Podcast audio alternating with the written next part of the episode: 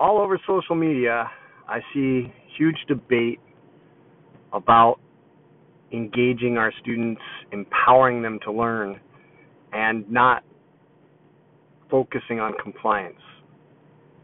I think this is a huge mistake.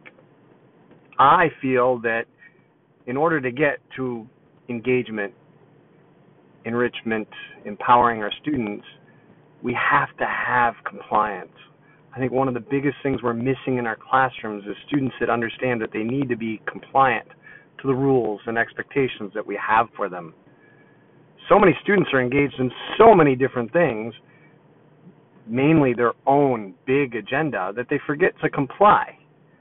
We see it in all these incidents that happen around our country where people are overly engaged in their own agenda that they forget that compliance is what they really need.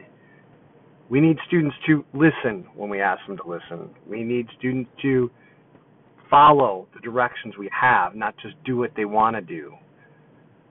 We need to focus in our classrooms on building compliance to get to engagement.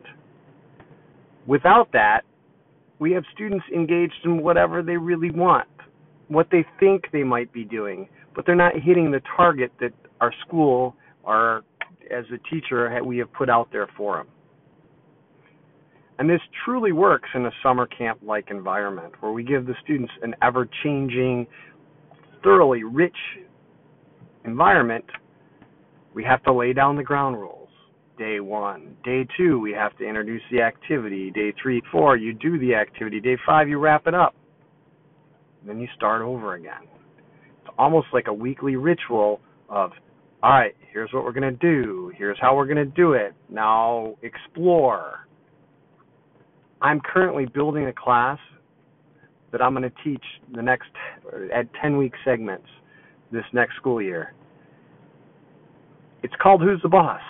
I'm going to be the boss. I'm going to give them an assignment each Monday, talk about the parameters, the rules, the guidelines that they need to follow. I'm going to help them with examples on Tuesday. And then I'm going to let my students free to explore, to be engaged, to dig into the dirt of that target and then by Friday, they're going to have to turn in or share or display their product, how they hit the target. I hope that this method of starting with compliance and building to empowerment will model for them what we find in corporate America, where customer comes in and tells a business, this is what we need you to do for us. They lay out the parameters. The customer then creates a presentation that they can give back to their customer. So think about it. Remember, without compliance, our students are engaged in what they want. With compliance, they're engaged on that target that we give them and they get to be empowered.